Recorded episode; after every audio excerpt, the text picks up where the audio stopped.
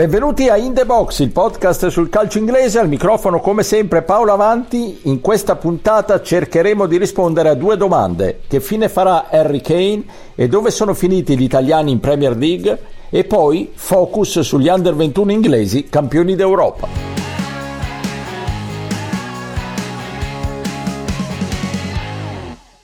I don't think it's my role to, you know, sit there and, and sort of treat people in a manner because of their circumstances. I, am really big on just treating everyone the same. And Harry is, you know, he's, he's, already entrenched himself in the history of this football club. He's a very important part. He's the premier striker, one of the premier strikers in the world, and you know, I want him involved here. My conversation with, with him will be about how we can make this club successful. And I've got no doubt that that's, he, that's what he wants as well. Tottenham ha cominciato la preparazione alla nuova stagione. Inesorabilmente tutte le domande fatte al nuovo tecnico Ange Ruotano attorno a Harry Kane. Resterà agli Spurs? Qui nella sua prima conferenza stampa da allenatore del, del Tottenham, l'australiano, l'avete sentito, ha detto che vuole Kane al Tottenham, che anche se non sa ancora cosa farà il giocatore, ma che comunque Kane è al centro del suo progetto. Ovviamente non poteva dire altro, ma le offerte fioccano un po' da tutte le parti. Cerchiamo di fare il punto con i miei abituali compagni di viaggio, Stefano Cantalupi. Ciao Stefano. Ciao a tutti, bentrovati. E da Londra, Pierluigi Giganti. Ciao Pierluigi. Ciao ciao. Ascoltiamo intanto il, il nostro corrispondente da Londra, Davide Chinellato, che fa un punto su Kane, ma anche su tutto il mercato del, del Tottenham. Harry Kane è l'uomo attorno a cui ruota il mercato del Tottenham. La stella degli Spurs si è ripresentata mercoledì al centro di allenamento per cominciare la nuova stagione, quella in cui eh, è all'ultimo anno di contratto e attorno a lui per forza di cose c'è tanta incertezza perché Kane non ha mai vinto nulla nella sua carriera con il Tottenham nonostante sia il secondo miglior marcatore nella storia della Premier League e potrebbe decidere di eh, cercare fortuna altrove con il Bayern Monaco alla finestra da tempo arrivato ad offrire 80 milioni di euro più bonus un giocato- per un giocatore prossimo ai 30 anni. Il Tottenham per il momento non ci pensa nemmeno a cederlo eh, Postecoglou eh, il nuovo allenatore ha già detto di voler convincere Kane a rimanere, a sposare il suo progetto che assomiglia molto a quello di Conte, no? ricostruire il club eh, a partire dalla, dalla, sua mentalità, dal cambiare questa mentalità di una squadra che alla fine si accontenta di essere tra le grandi pur senza riuscire a vincere, mentre Postecoglou che reduce dal triplete in Scozia, triplete domestico in Scozia con il Celtic, eh, vorrebbe invece riuscire a, a far vincere il Tottenham, cosa in cui hanno fallito prima di lui Conte e Mourinho. Kane comunque è padrone del suo destino, uh, può scegliere di rimanere con il contratto in scadenza, può scegliere di andarsene e questo ovviamente sarebbe un terremoto per il Tottenham e per le sue ambizioni, ma deve essere lui a chiedere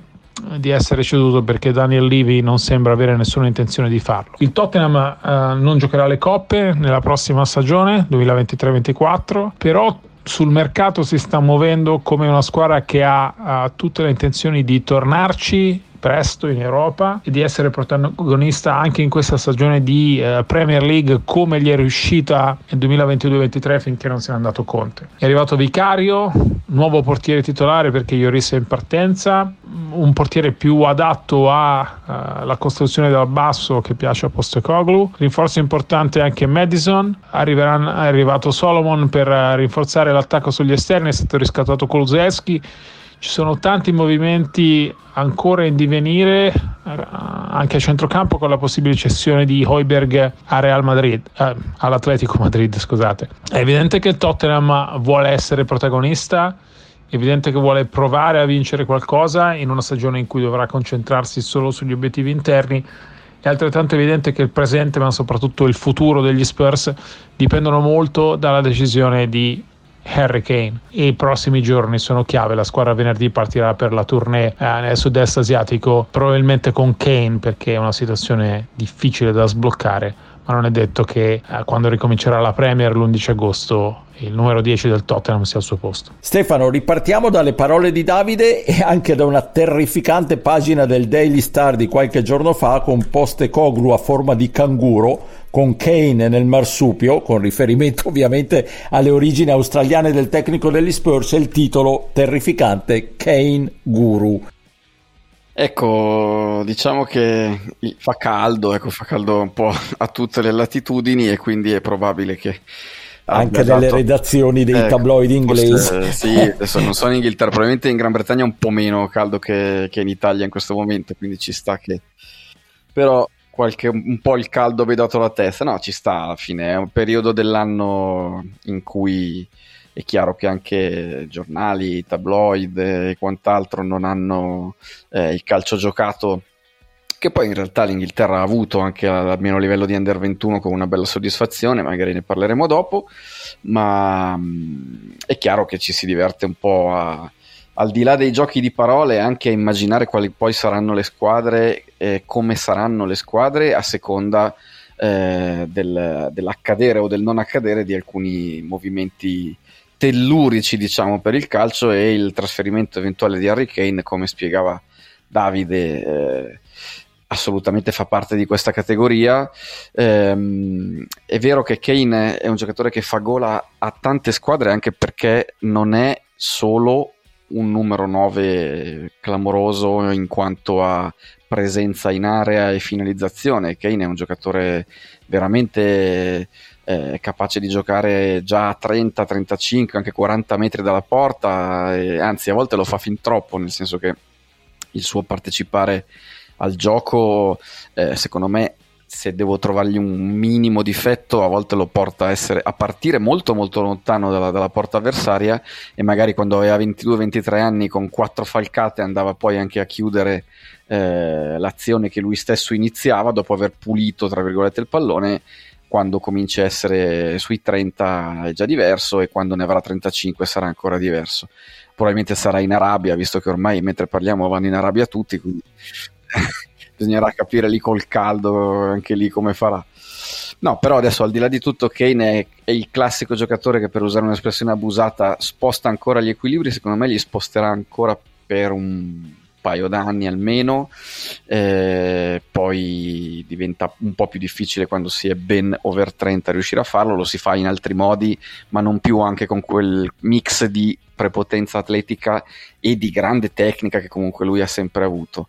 Eh, non ho mai capito, ma questo vale per lui come vale per Totti, come vale per tanti altri giocatori che poi eh, hanno giocato tutta la vita nella stessa squadra pur avendo meno chance di vincere. Non ho mai capito quanto questo eh, sia, tra virgolette, un atto d'amore per la squadra mm, in cui giocano e quanto sia quanto manchi quel minimo di coraggio a un certo punto per fare lo strappo. È ovvio che se parliamo di Totti, l'amore per la Roma vince su qualsiasi cosa. Kane sicuramente è legato al Tottenham, però non credo sia legato in maniera viscerale come, come Totti eh, è stato legato da sempre alla Roma, ai suoi colori e quindi insomma è già un po' di estati che, che se ne parla di, di, di, questo trasferimento che non arriva mai. Eh, il Real Madrid è stato anche interessato a Kane, eh, dopo che comunque il Madrid eh, dal Tottenham ha pescato benino ecco, ne, negli ultimi anni, più che con Bale, direi con Modric. Eh, però non se n'è mai fatto niente. Adesso Davide faceva menzione del Manchester United, che ovviamente sarebbe. Eh, cioè squadra in cui ovviamente un giocatore come Kane sarebbe prezioso come l'acqua nel deserto, eh, però chi lo sa, non, non lo so ancora come, come, andrà a finire perché quando i greci si mettono in testa una cosa e quando Levi soprattutto si mette in testa una cosa, eh,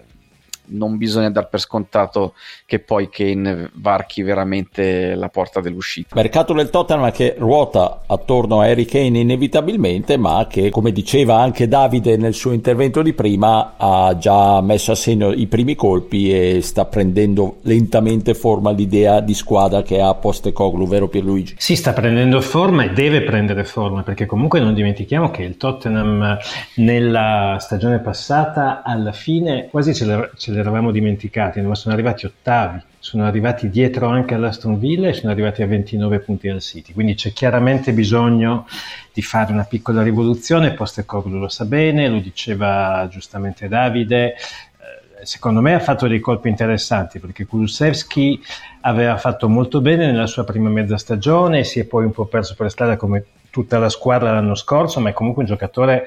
eh, in prospettiva che ha dei numeri, Vicario a mio avviso è un gran buon portiere e a 26 anni penso che arrivi nel momento adatto per uh, provarsi in un campionato difficile come la Premier. E Madison uh, io credo che a 40 milioni di sterline sia un gran bel colpo perché comunque è un giocatore che è vero che alterna alti e bassi però conosce bene la Premier, ha qualità eccezionali, sa dare la palla dove serve quindi sicuramente uh, è uno che come assist e come palloni gol tra e eh, a mio avviso farà davvero bene, è arrivato, ritornato presto dall'Udine, dall'Udinese anche Udoghie, che è un altro calciatore che ha soli 20 anni, ha tantissimi margini di miglioramento e sulla fascia sinistra potrebbe magari già prendersi un posto da titolare perché se Signore è infortunato, Reghilon non si sa se rimarrà, Perisic non credo che in una difesa 4 dia il meglio di sé, soprattutto la sua età, come laterale basso. È chiaro che ci vuole ancora molto, mm, ci vuole di sicuro uh, uno se non due difensori centrali. Van de Ven del Wolfsburg è molto vicino ed è un giocatore a mio avviso di nuovo eccellente perché giovane, con margini di miglioramento, ma che ha già fatto molto bene in Bundesliga ehm, a centrocampo dovrebbe partire Höibiri e sarà interessante capire se magari qualcuno dei rientranti dal prestito tipo Ndombele o Lo Celso possa avere e giocarsi una carta eh, con eh, Postecoglou e poi è arrivato Solomon eh, un po' in sordina, ma io mm, l'anno scorso lo ricordo molto bene al di là dell'infortunio con eh, il Fulham, è un giocatore che sulla fascia può fare davvero male, brevilineo ma molto veloce e molto tecnico. E poi lo, diceva, lo dicevate voi, insomma l'affare Kane è chiaro che sta monopolizzando il resto del mercato e se posso dire anch'io la mia, io non credo che Kane non abbia avuto il coraggio eh, di, di, di, provare qualcosa al di là del Tottenham. Secondo me è più Livi che gli ha tarpato le ali, soprattutto in occasione della possibile cessione al Manchester City e tutto sommato anche in questa finestra di mercato, perché il Bayern ha fatto già un'offerta importante di 70 milioni di sterlini, sterline, ma comunque Livi sembra non eh, volersi smuovere dal suo obiettivo che sono 120 milioni, quindi c'è ancora parecchia distanza. A me francamente sembra un po', non so, non, non, non mi sembra di condividere molto la posizione del Tottenham, nel senso che a me sembra che si stia differendo l'inevitabile Uh, è vero che sia il club sia Postecoglou stanno cercando di convincere Kane, parlandogli anche del post carriera, di offrirgli un ruolo in società, però a me sembra che in questo momento probabilmente è chiaro, tirare un po' al rialzo ci sta, ma considerando anche che dovrà arrivare un altro giocatore a sostituirlo se dovesse partire, si parla ad esempio di Vlaovic, eh, giusto per fare un esempio, a mio avviso sarebbe bene non attendere troppo perché poi c'è il rischio che si debba andare ad acquistare un potenziale sostituto quando, eh, quando sarà, saranno tutti piazzati. Saranno tutti piazzati o comunque le, i pochi disponibili avranno dei prezzi molto alti. Quindi secondo me è meglio non trovarsi un giocatore scontento in casa, perché Kane veramente penso che voglia andare via, eh, piuttosto che mh, mm, avere mm, un, un, rinforzo già pronto velocemente. Anche perché, come abbiamo detto già varie volte anche nel nostro podcast, eh, non è che abbondino gli attaccanti, ovviamente a livello di Kane ce ne sono pochi, ma anche scendendo un po' di livello gli attaccanti puri non è che ce ne siano tantissimi, quindi si, si fa svelti a rimanere con, eh, eh, a mani vuote. Eh, esatto, mm, cioè ci sono Vlaovic, Ossimen, ma hanno dei, eh, insomma, sappiamo tutti quanto De Laurentiis ha sparato per il nigeriano, quindi hanno veramente dei, dei costi inaccettabili.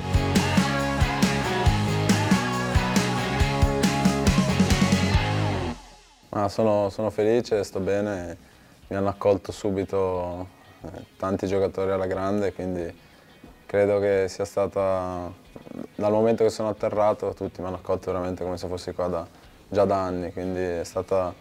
è stata una bella partenza. Queste le prime parole di Sandro Tonali con la maglia del Newcastle, grande entusiasmo tra i tifosi bianconeri, grande attesa per quello che potrà dare l'italiano alla squadra di Au e riflettori puntati come ai vecchi tempi su un maestro, come ci chiamano, maestro di casa nostra, approdato oltre manica. Ma oltre a Tonali quasi nulla L'apporto tricolore al calcio inglese è sempre più feri- periferico, Pierluigi si contano davvero sulla dita di una mano ormai le presenze italiane in Inghilterra. Eh sì, perché se andiamo nell'ultima Premier, tanto per fare un esempio, abbiamo avuto Bon, Emerson e Scamacca nel West Ham, ma nessuno dei tre è riuscito francamente a guadagnarsi un posto da titolare fisso. Giorginio è stato soltanto un primo cambio nel centrocampo dell'Arsenal dopo che si è trasferito lì dal Chelsea e forse il migliore è stato Gnonto, Gnonto eh, che ha giocato tutto sommato abbastanza, però è stato coinvolto nella stagione molto negativa del Leeds United. Eh, qual è il motivo? Ma secondo me mh, mm, il, il, problema principale è legato alla difficoltà del serie a, della Serie A di sfornare squadre e dunque giocatori che siano abituati a giocare con la crema del calcio europeo. Io ho fatto una piccola verifica, una piccola statistica, sono andato a prendere la Champions e a vedere quali sono state le semifinaliste a partire dal 2007. Allora, in due occasioni è andata in semifinale la Juve, nel 15 e nel 17, quando poi ha perso anche la finale. Uh, L'Inter è andata in uh, semifinale nel 2009-2010, tralascio l'ultimo anno, eh, e la Roma è andata in semifinale nel 2017-2018. Quindi prima dell'anno della stagione precedente, della stagione scorsa, um, tra le migliori quattro d'Europa nel periodo tra il 2007-2008 e il 2021-2022 abbiamo avuto eh, quattro squadre, quattro volte squadre italiane che sono andate in finale. Vuol dire 15 anni, 60 posti disponibili, 4 presenze, 7%. E secondo me questo spiega il mm, perché in questi ultimi 15 anni, tutto sommato, non abbiamo mai visto giocatori italiani che siano riusciti davvero a fare la differenza, o perlomeno ne abbiamo visti veramente pochi, in Inghilterra. Eh, perché manca la capacità Secondo me non è tanto la Serie A che sia al suo interno scadente, secondo me manca la capacità di confrontarsi con eh, la crema del calcio europeo e questo in Premier eh, lo paghi e lo paghi carissimo. Ora, nell'ultimo anno è successo qualcosa di strano, cioè è successo che per tutta una serie di motivi, forse anche fortuiti, però abbiamo avuto tre squadre in uh, semifinale di Champions e abbiamo poi avuto, come, come sappiamo, le, le, due coppe minori in cui le squadre italiane sono arrivate anche in finale. Ed abbiamo avuto Tonali, che probabilmente è il primo acquisto da parte di una squadra inglese negli ultimi nell'ultimo decennio che dovrebbe essere in grado di fare davvero la differenza o di dare un, uh, di marcare il centrocampo del Newcastle. E quindi io mi auguro che possa esserci o perlomeno si possa intravedere una piccola svolta e eh, ovviamente la speranza è che si ritorni agli anni d'oro, che si ritorni ai tempi dei Vialli, degli Zola, di Ravanelli, eh, di Canio, Lombardo, Carbone, quando veramente la Serie A era un punto di riferimento importante per la Premier. Vediamo se, se, se così succederà. Ovviamente, e qua chiudo, cosa completamente diversa per quel che riguarda i tecnici, perché per quel che riguarda i tecnici non soltanto De Zerbi adesso sta dettando legge, perché comunque è considerato uno dei migliori allenatori eh, che sono presenti in Premier, ma anche nel periodo in cui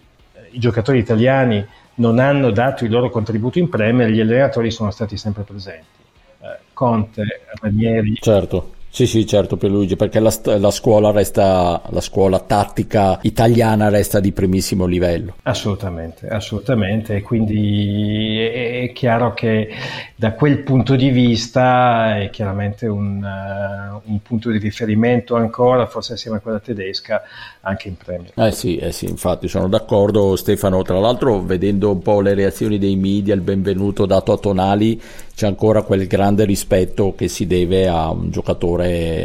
forte italiano, insomma, che gli inglesi alla fine hanno eh, sotto, magari grattando sotto la, quel po' di spocchia e, e, nazionalismo che c'è sempre, continuano a considerare il calcio italiano come un calcio modello da seguire. Però è un dubbio che, come diceva Pierluigi, eh, a livello di giocatori siamo diventati veramente periferici. Sì, io credo che proprio perché gli allenatori sono così influenti ancora, gli allenatori italiani nel calcio inglese, gli inglesi intesi come movimento, come media, come, come tutto, eh, mantengono quel rispetto perché comunque insomma l'Italia non purtroppo con i calciatori ma con i tecnici come stavamo dicendo continua a portare qualcosa anche di innovativo perché poi De Zerbi è un allenatore molto innovativo per dire eh, continua a portare qualcosa di importante in un campionato come quello inglese. E poi non dimentichiamo che al di là degli stenti clamorosi e delle due mancate qualificazioni consecutive ai mondiali di calcio però eh, la finale dell'ultimo europeo è stata vinta dall'Italia sull'Inghilterra. Quindi cioè, eh, se c'è qualcuno che può scherzare poco con gli italiani sono proprio gli inglesi da un certo punto di vista. Quindi questo un pochino fa, poi è chiaro che potremmo parlare di quello europeo come di un quasi irripetibile eh, come dire, momento di, di gloria eh, per il movimento italiano all'interno di lustri e lustri di, di, di vacche magre però insomma in quello europeo l'Italia aveva fatto veramente anche molto bene dal punto di vista del gioco, eh, non era stata una vittoria poi così casuale, ecco, quindi questo almeno bisogna, bisogna, bisogna dircelo. Ora c'è da capire, eh, cioè sarebbe anche come dire eccessivo dare a Tonali tutto il peso del riscatto della nazione calcistica, ecco, e più che altro perché poi ogni volta che i giocatori vengono caricati di pesi eh, che non c'entrano nulla col loro contributo in campo e col loro rendimento, sostanzialmente si finisce per um, appesantirli. Questo vale un po' in, in, tutti i contesti, quindi io spero soltanto che Tonali riesca a fare il suo cammino lì, a trovare minuti importanti da titolare. Per fortuna ha anche il palcoscenico europeo e, e, e gioca in una squadra che, che, giocherà tante tante partite quest'anno eh, e quindi insomma io spero trovi bene piano piano il suo ritmo e come già abbiamo detto nel podcast su di lui eh, non abbia bisogno di un anno pieno di ambientamento come gli è capitato al Milan perché non è detto che poi ti aspettino tutti quanti come hanno fatto Pioli e Maldini eh, al Milan, insomma dipende un po' da quali saranno anche i progetti del Newcastle, da come sarà il rendimento del Newcastle e il, come continuerà la crescita di questa squadra. Sugli altri, alcuni non sono della nostra scuola, nel senso quando parliamo di Giorginio e di Emerson, parliamo di giocatori italianissimi a tutti gli effetti perché giocano nella nostra nazionale, ma che sono cresciuti diciamo calcisticamente in un contesto diverso. Gli altri che ci sono andati, allora non si può pensare magari che sia Obbonna il giocatore trascinante di un movimento calcistico, con tutto rispetto per un, un onestissimo e bravo difensore centrale, ma non, non può essere lui eh, il paragone con quando c'erano Vialli, Zola e Di Cagno, insomma. E Scamacca per dire che è un giocatore che era più abituato anche a giocare all'estero, perché lui da giovane era andato in Olanda, al PSV, e, cioè è uno dei nostri più abituati a uscire dai, dagli italici confini è però anche un giocatore che secondo me in quel momento stava trovando perfettamente il suo ritmo e il suo posto in Serie A perché al Sassuolo stava crescendo molto molto bene e stava diventando sempre più forte per la Serie A e che probabilmente in testa oltre al fatto che ha avuto degli infortuni, ha avuto dei problemi, però insomma sentire anche le ultime interviste, le ultime parole di, di Scamacca, è un giocatore che, che, sogna di tornare a Roma di gran carriera, di essere nato da Mourinho, di, di andare sotto, sotto la Sud, cioè, eh, quello è, è, è, un suo, è, un po il suo, sogno in questo momento. Quando andavano i grandi campioni italiani all'estero negli anni 90, così, ma anche i giocatori di, di medio-alto livello, che poi oggi magari sarebbero di altissimo livello, che ne so, gli Ambrosetti, questi, questi giocatori qui che comunque hanno trovato uno spazio importante poi anche in squadre come come il Chelsea ci andavano per, fare, per lasciare il segno, insomma, non per, perché a un certo punto il mercato li portava a dover accettare un tipo di contratto più vantaggioso e un tipo di calcio più ricco rispetto al nostro. E questo secondo me fa molta differenza.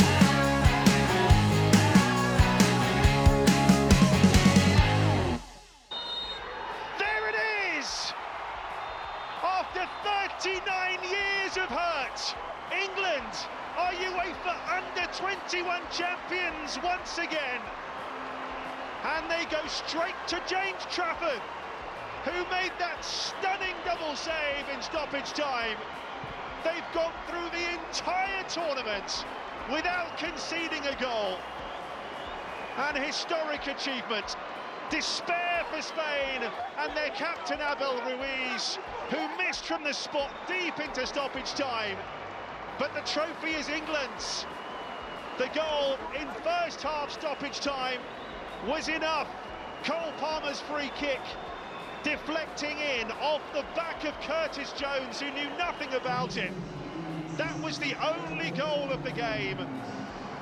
And Spain just couldn't find a way through. They're beaten. It's a rare defeat for Santi side. But it's England who will lift the trophy.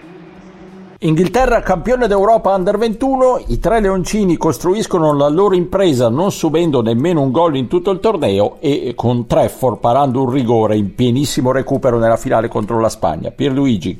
qualche giocatore da seguire in particolare, a cominciare immagino da Trefford. Oh sì, tantissimi, tantissimi. Intanto lasciami dire anche che al di là della vittoria senza subire reti che in un torneo del genere non era mai accaduto. Era addirittura dalla doppietta dell'82-84 che i Leoncini non si imponevano nell'europeo di categoria. Parliamo, tanto per dire, per citare un giocatore, dei tempi di Mark Hatley, che insomma i vecchi tifosi del Milan un po' se lo ricorderanno perché dopo quell'europeo dell'84 arrivò nel Milan quando il Milan ebbe quel momento di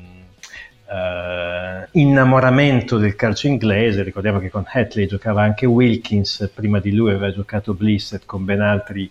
uh, con ben altre performance, uh, comunque insomma tutto questo per dire che parliamo di un'era assolutamente diversa rispetto a quella attuale che era assolutamente insomma,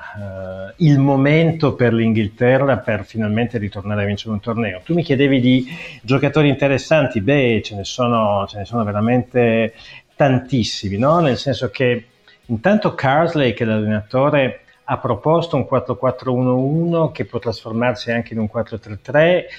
che è stato assu- molto molto sfrontato, mh, mm, propositivo, agile, dinamico, intenso. Ciò nonostante è comunque riuscito a esprimere anche una feroce applicazione difensiva perché sia nel secondo tempo con il Portogallo nei quarti sia nella seconda parte della finale con la Spagna l'Inghilterra si è anche saputo difendere bene e veniamo ai nomi e veniamo ai, ai, personaggi di questa Inghilterra. Allora, intanto, senza dubbio, James Trafford, il portiere, eh, dicevamo prima, sei partite, nessuna rete subita, eh, con il miracolo al 96esimo della finale sul rigore, eh, perché ha parato non soltanto il rigore di Aver Ruiz, ma anche la ribattuta, quindi è stato veramente un super, uh, una super performance. Trafford, ricordiamo, di scuola Man City, ha giocato nell'ultimo anno e mezzo col Bolton in League One, giocherà nel prossimo campionato in Premier nel Burnley, 19 milioni mm, ha dovuto sborsare la squadra di Company per uh, toglierlo al City.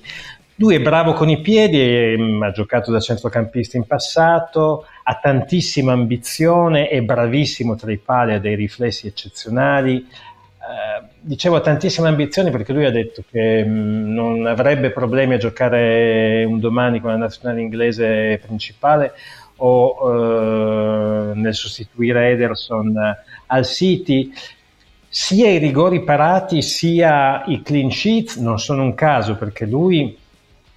eh, giusto per raccontare un piccolo mm, aneddoto nel 2020 in una sessione di rigori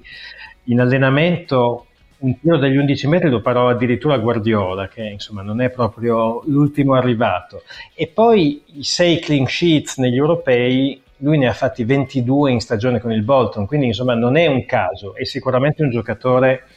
su cui puntare per il futuro. Poi abbiamo i due, difens- i due centrali difensivi che sono Harwood Bellis, eh, anche lui del Man City, che è il capitano, Uh, lui è stato in prestito al Burnley ed è stato uno degli artefici della promozione. E poi abbiamo uh, Colwill, un altro centrale, lui di piede sinistro, che è una merce rarissima in questi tempi, annata favolosa nel Brighton, è stato uno dei motivi del uh, grande piazzamento del Brighton.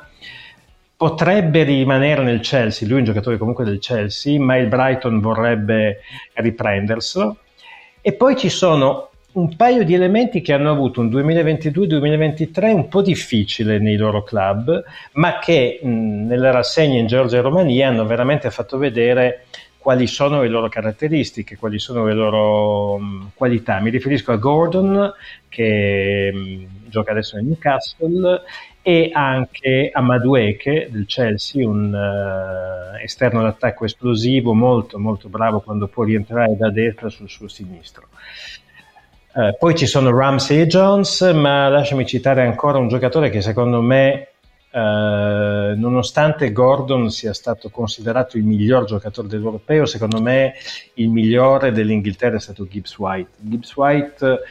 è un elemento che gioca come seconda punta, una tecnica sfavillante, ha giocato molto bene con il Forest, arrivava dal Wolves e in questo europeo ha dato prova di essere un giocatore che sa inventare, che sa cambiare marcia, che è in grado di creare, di finalizzare e io mi aspetto un uh, eh, 2023-2024 ancora migliore per lui al Forest. Se rimarrà al Forest. Se rimarrà, esatto, esatto. Mi chiedo come mai uno come Trefford non giochi al Manchester United, ma al di là di questa considerazione, Stefano, il, direi che continua il, la tendenza del calcio inglese a produrre notevoli giovani che poi vanno a rafforzare la nazionale inglese, che poi non vince niente, ma è, è sempre più forte. Non gioca nel Manchester United perché non è abbastanza old, visto che stiamo parlando di una, giusto, giusto. obiezione da, da solo. Invece a me sembra molto old Old Gibbs White, che onestamente è un gennaio 2000, cioè capisco più Luigi che ti piaccia, però ha cent'anni rispetto agli altri, cioè, è uno che tra poco fa 24 per, per, le strane regole de, dell'europeo, una cosa che non ho mai capito io del, del, dell'Euro Under 21, che poi nelle, nelle, fasi finali gioca gente che veramente, cioè, è tra un po', voglio dire va veramente, cioè lui veramente è un giocatore che ha 23 anni e mezzo compiuti, quindi è vero che magari non sarà quell'anno o due che fa la differenza rispetto agli altri, però rispetto ai giocatori che ne hanno 19-20, secondo me qualcosina fa. E sì, per il resto, vabbè, chiaro che la super performance difensiva eh, secondo me viene dal fatto anche banalmente che l'allenatore è uno che quando giocava ho visto vari giocatori divelti da, da Carsley, era come dire roccioso, ecco come si diceva una volta e poi nello staff ci sono anche Ashley Cole e Jolion Lescott che non mi sembra facessero la prima e la seconda punta nelle squadre in cui giocavano. Quindi due o tre consigli difensivi, secondo me, in quella squadra c'erano. Io resto convinto, con buona pace di tutti i giochisti di questo mondo, che poi i grandi tornei li vinci soprattutto se sei blindato bene dietro e soprattutto poi sei anche un grande portiere che è, abbastanza fondamentale in questo tipo di rassegne e resta sempre il, il modo migliore, ecco, per, il modo più sicuro per essere competitivi. Il resto lo fanno un po' di fortuna, la qualità tecnica di qualche singolo e, e poi certo se giochi anche bene e l'Inghilterra comunque ha anche giocato un buon europeo under 21 questo ti porta, ti porta poi a vincere. Peccato che sì, come dici tu Paolo, poi al gradino, al piano superiore, al gradino di sopra, successivo, non si riesca a tradurre eh, i successi delle under in successi della, della nazionale inglese maggiore, però adesso al di là del fatto che è rimasta un po' negli occhi qualche partitaccia di Nations League in serie e che poi si sia sprecata l'occasione con l'Italia in un europeo in cui sostanzialmente l'Inghilterra era favorita, non soltanto perché la finale si giocava a Wembley, però la nazionale maggiore ha dato l'impressione di essere molto più vicina rispetto al passato a poter fare l'ultimo salto. Eh, poi e chiudo, è chiaro che se dall'altra parte al momento decisivo ti trovi contro la Francia e la Francia ha un giocatore come Mbappé che a momenti vinceva pure la finale da solo giocando metà partita perché poi nel primo tempo con l'Argentina non esisteva. Cioè eh, diventa secondo me l'Inghilterra manca in questo momento questo giocatore eh, la base è buona il gruppo è ottimo eh, l'allenatore è solido non è niente di, di, di che ti faccia strappare i capelli, però sicuramente uno che sa il fatto suo. Eh, eh, però gli altri hanno Mbappé a un certo punto. L'Argentina ha avuto Messi e, e, fino a poco tempo fa il Portogallo aveva Cristiano Ronaldo, ce l'ha ancora voglio dire, però era un Cristiano Ronaldo eh, di primo livello e di, anche a livello fisico e questi qua alla fine ti portano loro nei eh momenti sì. decisivi. Alla fine sì, alla fine sì, è quello che manca all'Inghilterra effettivamente. Bene, bene, vedremo cosa accadrà in futuro. Noi vi diamo appuntamento alla prossima settimana. Un saluto a Stefano Cantalupi. Ciao Stefano. Ciao a tutti, alla prossima. E al londinese Pierluigi Giganti. Ciao Pierluigi. A prestissimo, ciao.